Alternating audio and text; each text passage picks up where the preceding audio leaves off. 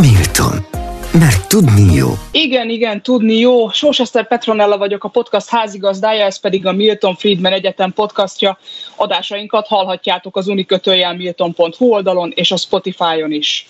Mai vendégem Kmeti Zoltán, a Társadalomtudományi Kutatóközpont tudományos főmunkatársa, az ELTE egyetemi docense, akivel egy igen sikamlós témáról fogunk beszélgetni, méghozzá a trágárságról, nem is akármilyen kontextusban, hanem a COVID kontextusában, vagyis az a kérdés, hogy többet káromkodtunk-e a COVID járvány alatt. Igen vagy nem, ez lesz a mai téma. Szeretettel köszöntelek a podcastban.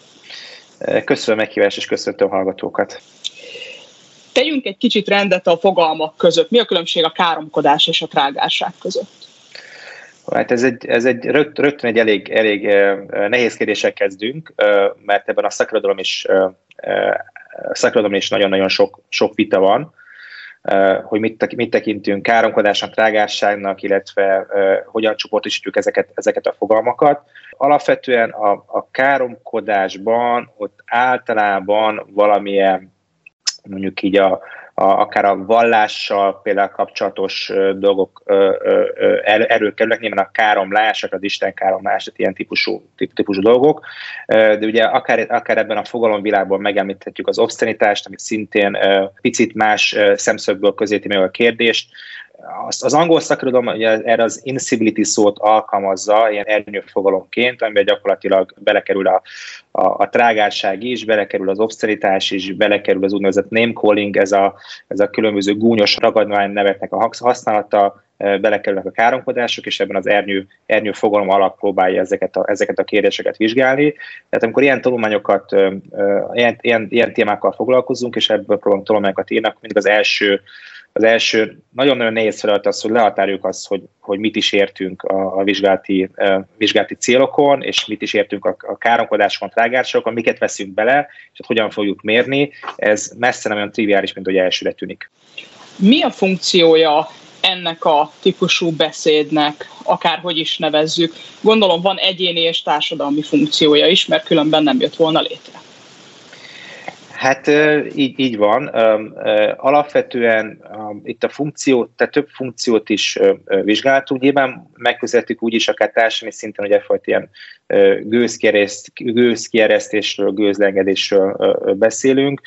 Ugye ezzel az emberek ki tudják adni, adni a dühöket verbálisan, és akkor remélhetőleg, hogy, hogy fizikális dűkitörések kevésbé lesznek, tehát egy ilyen gőzkeresztő funkció mindenképpen van, de persze nagyon erősen megjelenik ezekben a, ezekben a, a tartalmakban, illetve az egyéni szinten az is, hogy a, az ellenfélnek, vagy akár úgy is mondtam, az ellenségnek a, a becsmérlése, a, a lenézése, megjelenik a trollkodás ezekben a tartalmakban bőven, tehát viszonylag sok, sok funkció keveredik, és ugye ezekben a kutatásokban, amiket mi végzünk itt a trágársággal kapcsolatban, ugye még csak a végeredményt látjuk, ez nagyon-nagyon fontos, azt gondolom ebből a szempontból, tehát mi csak, mi csak a megjelent tartalmakat látjuk, így arról már lesz majd szó, hogy alapvetően szövegelemzési megoldásokat használunk, és nem látjuk, a, nem látjuk az intencióját azoknak, akik, akik, akik trágárkodnak, káromkodnak, illetve azt látjuk, hogy a, hogy a befogadók, akikre irányul ez a, ez, a, ez a trágárság, azok hogyan élik meg, hogy az adott,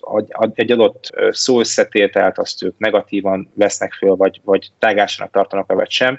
Ugye van, amikor ez nagyon egyértelmű, de vannak olyan kérdések, és vannak olyan, olyan, olyan, olyan szövegek, olyan szófordatok, amikor ez, ez, ez egy picit azért határeseten mozog. Térjünk is át egy picit a, a módszertanra. Ugye az a kutatás, amelyről most beszélni fogunk, alapvetően online kommenteket vizsgált a COVID időszakában. Miért érdemes a trágárságot online vizsgálni? Elképzelhető, hogy online általában is trágárabbak vagyunk, mint az élőbeszédben, vagy nem is érdemes máshol nézni, mert hogyha mondjuk kimenne egy kérdező biztos, vagy fölhívna az embereket, és megkérdezné, hogy tetszenek-e káromkodni, akkor azt nem mondanák meg, mert hát mégiscsak van egy ilyen társadalmi tabu a csúnya beszéd körül. Szóval, hogy miért az online világra fókuszál a trágárságkutatás? Hát már gyakorlatilag a kérdés az részben magába is foglalja a választ, hogy ezt nagyon-nagyon nehéz kutatni ilyen klasszikus kérdéves, kérdéves módszerekkel.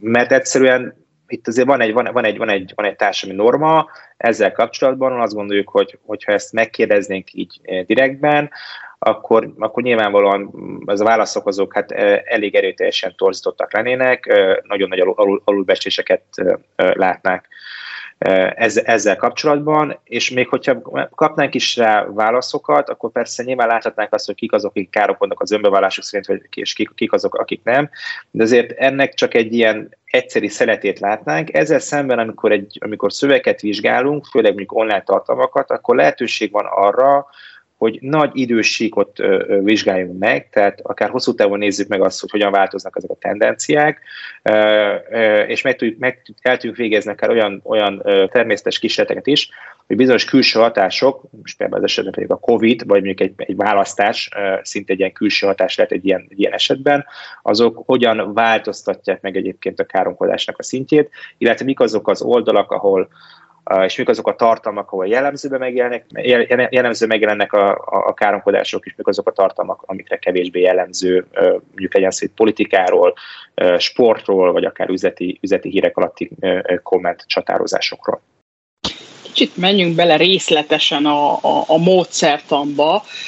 Azok, akik nem foglalkoznak szövegbányászattal, szövegelemzéssel, hogyan lehetne röviden bemutatni a, a módszert hogyan zajlik a mintavétel, a vizsgálandó tartalmak leválogatása, milyen szempontok szerint zajlik a vizsgálat. Szóval röviden, mi az a módszer, amivel érvényes következtetéseket tudunk levonni abból, hogy mit művelünk mi magyarok az interneten?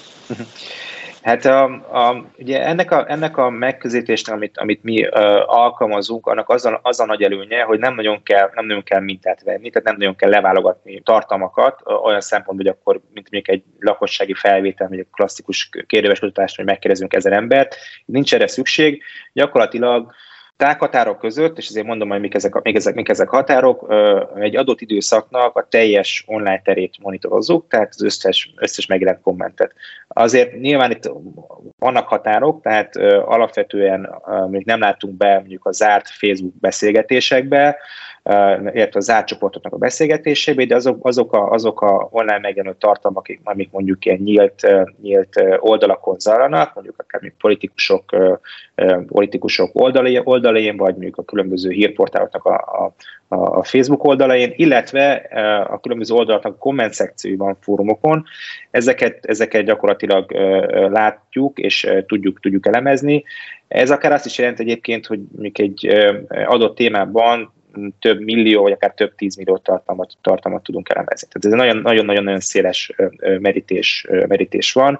Itt persze mindig van azért szinte egy olyan, egy olyan szűkítés, hogy azért időben nem tudunk bármennyire, bármennyire távolra visszamenni, tehát azért nem tudunk 15-20 évvel korábbi időszakokat vizsgálni, tehát nincsenek meg azok a digitális adatforrások, amiben, ez, amiben ezeket az adatokat látnánk, de az elmúlt, elmúlt pár évet azt, azt tudjuk vizsgálni, tehát az elmúlt három-négy évre van egy, van egy órálátásunk, és akkor ezeket a tartalmakat tudjuk ilyen szemmel, szemmel vizsgálni, és gyakorlatilag az a, az a módszerünk lényege, illetve úgy, állunk, úgy állunk ezekhez a projektekhez, hogy meghatározzuk azt, hogy milyen tartalmak alatti kommenteket szeretnénk vizsgálni, Ebben a, ebben a projektben, amiről, amiről ma beszélünk itt alapvetően az volt a célunk, hogy, hogy azokat a tartalmakat vizsgáljuk, amik, amik COVID-dal kapcsolatban születtek, és, az, és a COVID-dal kapcsolatban született cikkekhez érkező kommenteket vizsgáljuk. Nyilván lehet egy más, más témát is lehet elővenni.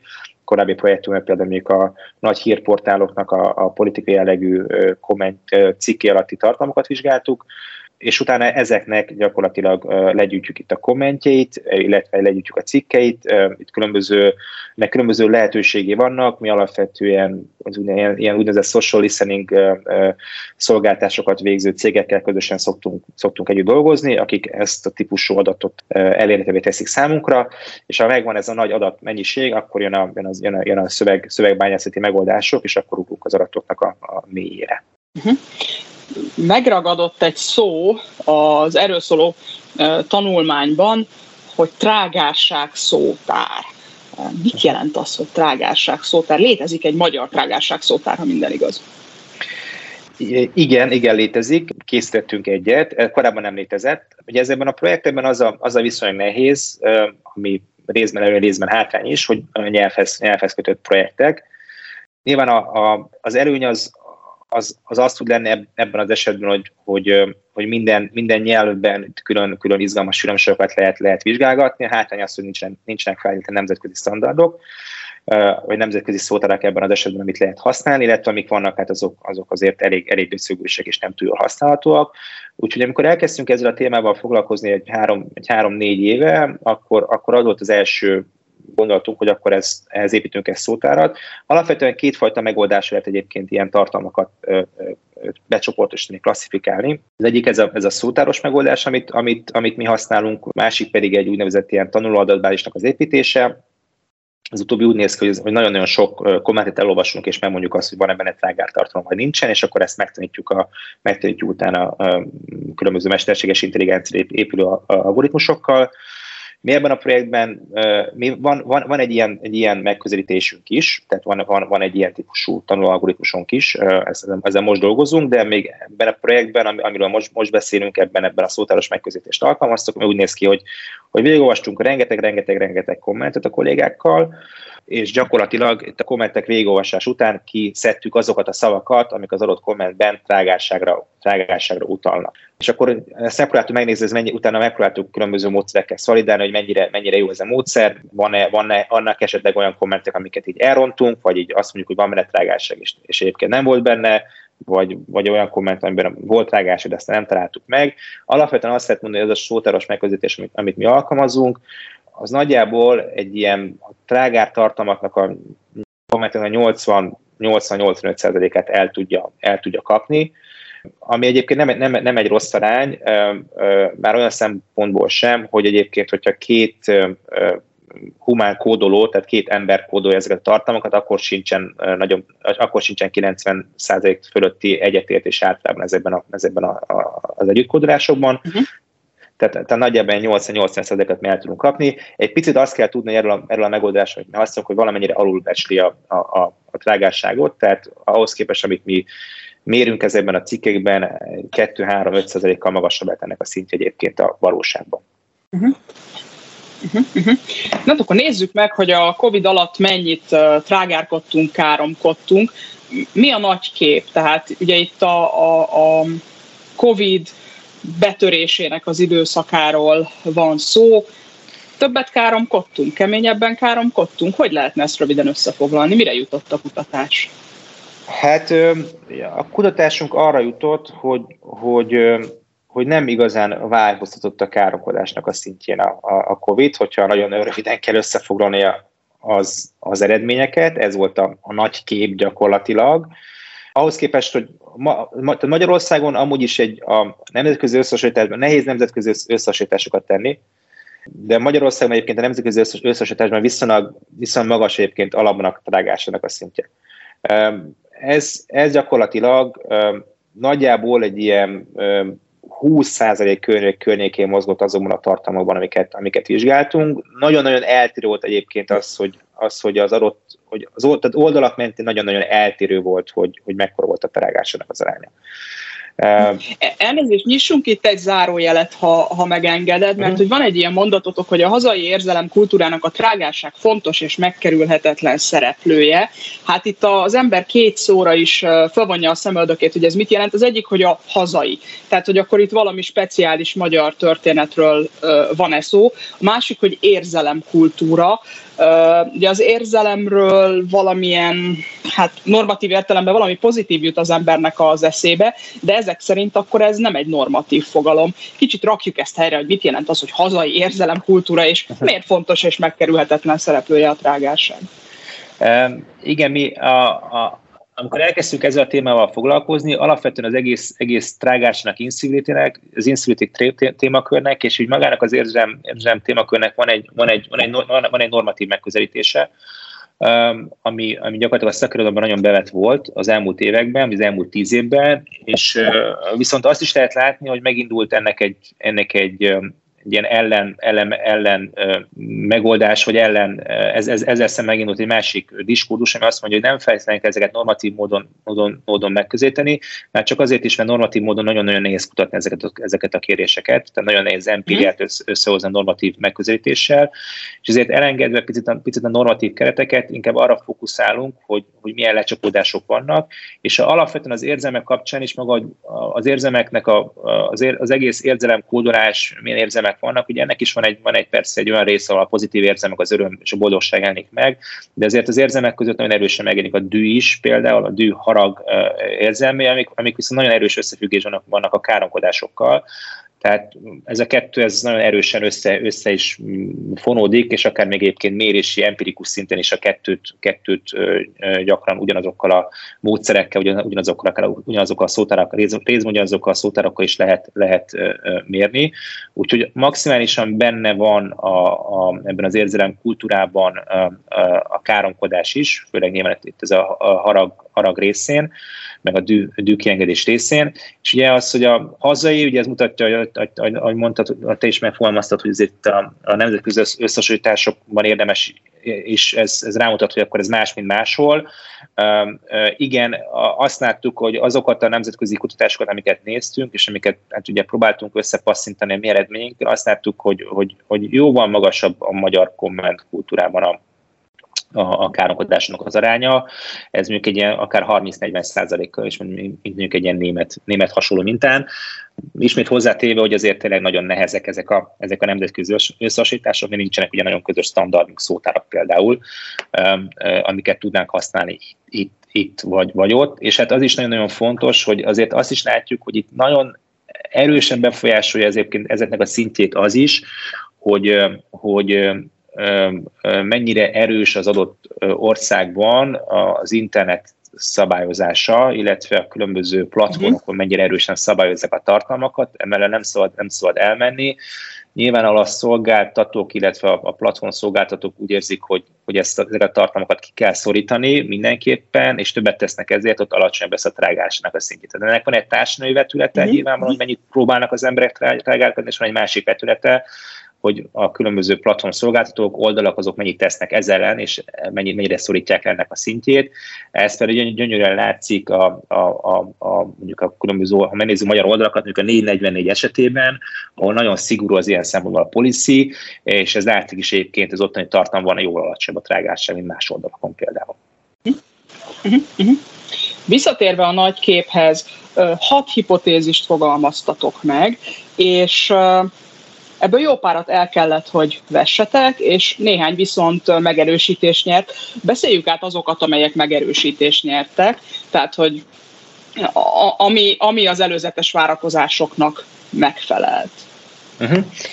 Uh, alapvetően ugye azt, azt vártuk a korábbi, korábbi kutatás eredmények, eredmények alapján, hogy, hogy a Facebookon, a Facebookos tartalmak alatt alacsonyabb lesz a káromkodásnak a, káromkodásnak a szintje, mint, a, mint mondjuk a más fórumok, fórumok híroldalak alatt, uh-huh. amik nem, nem Facebookra épülnek, vagy nem Facebookot használják. Ezt a korábbi kutatásokban is láttuk, és ez, ez, ez most is beigazolódott. Itt nyilván van egy, van egy nagyon erős olyan hatás, hogy a Facebookon azért általában az emberek a valós személyekkel vesznek részt, mint, mint, mint ezzel szemük egy, egy, egy klasszikus uh-huh. komment, komment oldalon, meg különböző nick nevek mögött vannak, és más vállal fel az ember, amikor ott van a, ott van a, neve, ott van a neve, a, a, a képe, ott a, ott a teljes profilja, és más, amikor csak egy nicknév látható, és akár más is lehet egyébként a különböző a Facebookon szigorúbb, az is gondolok, hogy szigorúbb egyébként protokollokat alkalm, alkalmaz már maga a Facebook is, bizonyos szavakra már automatikusan tud szűrni, hogy úgy állítja be az ember az oldalát, tehát hogy amik, amik kommenteket ki sem enged, tehát hogy ilyen szempontból azt gondolom, hogy van egy, van egy egy jól megmagyarázható hatás, ezt korábban is láttuk, ebben, ebben nem, volt, nem volt nagy különbség. Amit, amit szintén vártunk, az az, hogy, a, hogy, a, hogy a, a, alapvetően a politikai tartalmak alatt több lesz, mint a nem politikai tartalmak alatt a káromkodás.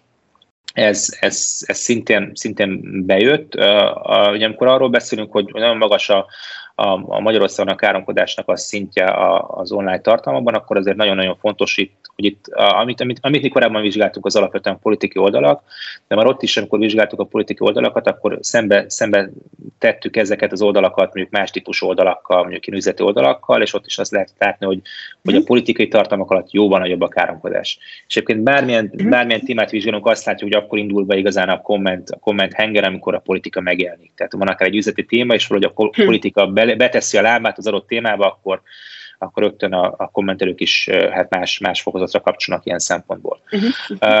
Uh, ami, ami nem jött be, amit ugye az elején mondtam, hogy a, hogy a, hogy a trágárság nem változott a COVID előtt előtt és után, tehát ebben nem volt, nem volt, nem volt, nem volt különbség, de ilyen szempontból az oldalak menti bontások már mutattak egy érdekes, az érdekes eltérést, amiből az látszott, hogy valóban a, a, a politikai oldalakon ment, ment minden tovább, mint hogy eddig, mondhatnánk úgy is, hogy, hogy business as usual, tehát hogy annyit káromkodtak, amennyit korábban is káromkodtak, jó sokat, és ez nem is változott, COVID, COVID hatása nem lett több, viszont a nem politikai oldalakon, tehát ilyen például sport oldalakon, vagy mondjuk különböző mondjuk ilyen szórakoztató oldalakon, a, ott viszont nőtt valamennyire a COVID után a trágárságnak az aránya. Ami egy, ami, egy, ami egy érdekes dolog, tehát ott, való, ott azért ezekben, ezeken az oldalakon nem annyira éles, nem annyira, nem annyira ö, ö, ö, késhegyre menő általában a vita, alacsony a trágásnak a szintje, és ezek, ezek az oldalak viszont a COVID, amikor megjelenik, megjelent a COVID, mint téma, tehát mondjuk egy sportoldalon például mondjuk a, ilyen, ilyen típusú cikkekre érdemes gondolni, hogy a, hogy a COVID miatt nem lehetett mondjuk meccsre menni például, vagy csak korlátozásokkal lehetett menni, vagy mondjuk egy, egy filmes oldalon mondjuk azt írták, hogy nem lehet moziba menni mondjuk a COVID miatt, vagy elmarad mondjuk egy filmnek film a COVID miatt, mert nem, nem sikerült leforgatni, akkor ezeken a, ezen tartalmak alatt itt lehet látni, hogy itt viszont van, van, egy, van, egy, van egy szignifikáns növekedés. Nem egy, nem egy nagyon durva, de egy jó pár százalékos és, és, és, és, és szignifikáns növekedés a, a, a, a, a kommentekben a, a trágárság szempontjából. De ez volt, ami, ami bejött még, és ami, ami még egy izgalmas ö, ö, terület volt, mi elég sokat foglalkozunk ettől függetlenül is a, a, a COVID, COVID hatásával, illetve a, a, a különböző vakcinák hatásával az elmúlt pár évben, tehát az elmúlt másfél évben, még gondolnak az emberek a keleti-nyugati vakcinákról, az online térben ezek hogyan jelennek meg, milyen diskurzusok épülnek, épülnek e, ezek köré. Van egy nagyon nagy kutatási projektünk, ami, ami alapvetően erről szól, és gyakorlatilag ez a, ez a mostani munka, amiről beszélünk, ez ennek gyakorlatilag egy, egy leágazása volt ö, ö, inkább. És ebben a, ebben a nagy projektben, ahogy mondtam, elég sokat nézegettük azt, hogy mennyire más mm, diskurzus veszik körül a keleti meg a keleti meg a nyugati vakcinákat. Más oldalakon is beszélnek róluk, meg nyilván nagyon más, más kontextusban, és azt viszont lehetett látni, hogy a, hogy a, hogy a keleti vakcinák, tehát azokban a tartalmon a keleti vakcinákat említették, Sputnik Sinopharm, ott valamennyivel, valamivel magasabb volt a, a, a káromkodásnak a, a szintje, illetve valamivel magasabb volt azokban a tartalmakon, amikor az operatív törzsről volt, volt, volt szó, ez, ez egy kicsit az átlagnál jobban kivert így a, kommentelőknek a biztosítékát, vagy ott valahogy a tartalmat még inkább negatív volt, és akkor erre, erre így reagáltak. Van-e bármi ezzel a kutatással kapcsolatban, ami olyan fontos lenne elmondandó, és nem kérdeztem rá? Um, tehát, am, am, amiről nem beszéltünk még, és ez egy, ez egy érdekes, érdekes dolog, hogy, hogy azt is vártuk a kutatás elején, hogy valamennyire a, ha lesz is a káromkodásban változás, az valahogy majd együtt fog majd, majd változni azzal, hogy éppen milyen a, milyen a vírus helyzet. Mennyien vannak kórház, és, nem az, történt. és nem így történt. Tehát gyakorlatilag azt, azt láttuk, hogy nagyon-nagyon nem így történt a, a, a dolog ez, ez a trágásnak szintje, ez végig, végig, végig gyakorlatilag egyenletes volt, az egész időszakban nem voltak kiúrások, nem voltak csökkenések. Ezzel szemben nyilván az, hogy az új fertőzöttnek a száma, száma az, az, az hol, hol felment, hol, hol lement, de gyakorlatilag semmilyen, semmilyen összefüggést nem láttunk. A, ami, ami, ami pedig azt, gondolt, azt gondoltuk elő, elő, előzetesen, pont így ezek az érzelem, érzelmszabályozás, érzem gőzkiengedés, nem tudom, harag, dű, akár félnek a megjelenése kapcsán, hogy amikor tényleg nagyon rossz a helyzet, és amikor tényleg azt látják, azt látják mindenki, hogy itt bezártságban nagyon sok ember meghal, nagyon sok ember megbetegszik, akkor, akkor egyszerűen megnő a frusztráció, és, és ez látható lesz majd a, a, a kommentek trágások szintjén, és, és ebből viszont egyáltalán nem láttunk, nem láttunk semmit, hanem ez egy, tényleg egy egyenletes vonalon, haladt ez a, ez a trágásság szint, és nem volt növekedés akkor sem, amikor a vírus nagyon fölfutott. Uh-huh nem bírja ki a bennem élő politológus, hogy föltegyek egy utolsó általános kérdést a, a, a trágásság online megjelenése kapcsán. Lehet az egy társadalmi előrejelző, vagy, vagy egy ilyen mérőeszköz, hogy mondjuk ha nő az online trágárság, akkor abból arra következtetünk, hogy valami fortyog a mélyben, vagy nem ennyire direkt, tehát hogy azért ez nem egy általános bármilyen esetben a társadalmi hangulatot mérő eszköz. Szóval, hogy ennek a típusú trágárságmérésnek mekkora a felhasználhatósága, vagy a közvetlen információ értéke, hogyha valaki havonta méri a trágárság mértékét, akkor mondjuk érezheti egy-két hónappal korábban, hogy hoppá-hoppá, itt, itt, itt nagyon fortyog valami, és ebből baj lehet, vagy ez inkább ilyen utólagos mérésekre alkalmas módszer? Mi azt gondoltuk korábban, hogy ez, hogy ez alkalmas, alkalmas lesz, lesz erre. Most azt látjuk, hogy, hogy, ez, egy, hogy ez ennél egy általánosabb dolog, és nem, nem általában a trágásságot erre nem lehet, nem lehet így használni így akkor előrejelzésként. Amit, amit vizsgáltunk, az például a 2018-as választások voltak ilyen szempontból, ugye volt nem ebben a tanulmányban, egy, egy előző tanulmányunkban, ott az volt az előfeltevésünk, hogy jön a választás, az emberek egyre inkább ott is nő a feszültség, egyre, egyre intenzívebben beszekednek e, egymással, e, és akkor ennek majd, ezt már látjuk majd a számokban, és az, gyakorlatilag az, az jött ki nagyon meglepő módon, hogy a választások környékén még, még csökkent is valamennyire a trágásnak a szintje, hmm. ami, ami megint magyarázta azzal, hogy, a, hogy az oldalak egy kicsit erősebbre, erősebbre húzták ott a, a, a szít annak kapcsolatban, hogy mit, mit, mit, engednek be és mit nem engednek be egy adott oldalra, és hogy jobban ment, akár azt, azt is gondoljuk, hogy jobban ment a, jobban ment a, a, a tartalom szelekció, illetve a komment, komment kigyomlálás, tehát akár ennek, ennek is a, a hatását láthattuk. Tehát globálisan azt mondom, hogy nem, de ha más szemszögből közelítjük meg, akkor viszont a trágárság, az egész trágárság institute hogy mondtam, van egy, van egy olyan mm, a politikában is izgalmas jelenség, ez a name calling, ez amikor ugye bizonyos szavakat társítanak a politikusokhoz, hát ugye az, az Amerikában is ennek, ennek nagyon, nagyon szép, idézően szép hagyománya van, hogy a egyes politikusokra milyen, milyen kifejezéseket ha, használnak. Hát ugye ez a magyar, magyar kommentkultúrában is uh-huh. így van. És például mondjuk annak, annak egyébként van azért egy, egy politológiai relevanciája, hogy kik azok a politikusok, akik mondjuk bekerülnek ilyenkor, bekerülnek ebbe a képbe, és ki, ki, azok, ki azok, akikre mondjuk elkezdenek különböző néha vicces, néha sértő, néha viccesen sértő kifejezéseket alkalmazni, tehát annak, ezt, ezt, ezt viszont lehet vizsgálni, és ebből lehet látni mondjuk a egyes politikusoknak a, a szerepét, főleg olyan szemben, hogy az ellenzéki oldalak, hogy a egyik oldal, a másik oldal, az melyik, melyik kit, kit vesz ki, és itt gondol ilyen szempontból fontos szereplőnek. Viszont ebben az a nagyon nehéz, hogy ezt legnehezebb követni, ezzel a módszer, amit mi használunk, mert hogy viszont, viszont a kommentelők azok nagyon-nagyon leleményesek, és akkor, amikor új neveket kell kitalálni, és hát nyilván vannak ilyen bevált, bevált nevek, de azért ezeket kellőképpen meg szokták csavargatni, és egy picit, picit máshogy írják le, úgyhogy nem mindig egyszerű elkapni azt, hogy mondjuk milyen új neveket találnak ki az egyes, egyes politikusok néven nevezéséhez a kommentelők. Hát sajnos ennyi fért bele a mai adásunkba. Vendégem volt Meti Zoltán, a Társadalomtudományi Kutatóközpont tudományos főmunkatársa, az ELTE egyetemi docense, akivel arról beszélgettünk, hogy hogyan és mennyit káromkodtunk a Covid alatt. Zoltán, nagyon-nagyon szépen köszönöm, hogy mindezt elmondtad. Köszönöm a lehetőséget, és nagyon köszönöm az interjút, itt lettem. Én pedig nagyon-nagyon szépen köszönöm, hogy itt voltál. Ez volt a Milton Friedman Egyetem podcastja, és Ósaszter Petronella voltam. Ne felejtsétek el, adásainkat az unikötőjel milton.hu oldalon és a Spotify-on is megtaláljátok. Hamarosan jelentkezünk egy újabb epizóddal.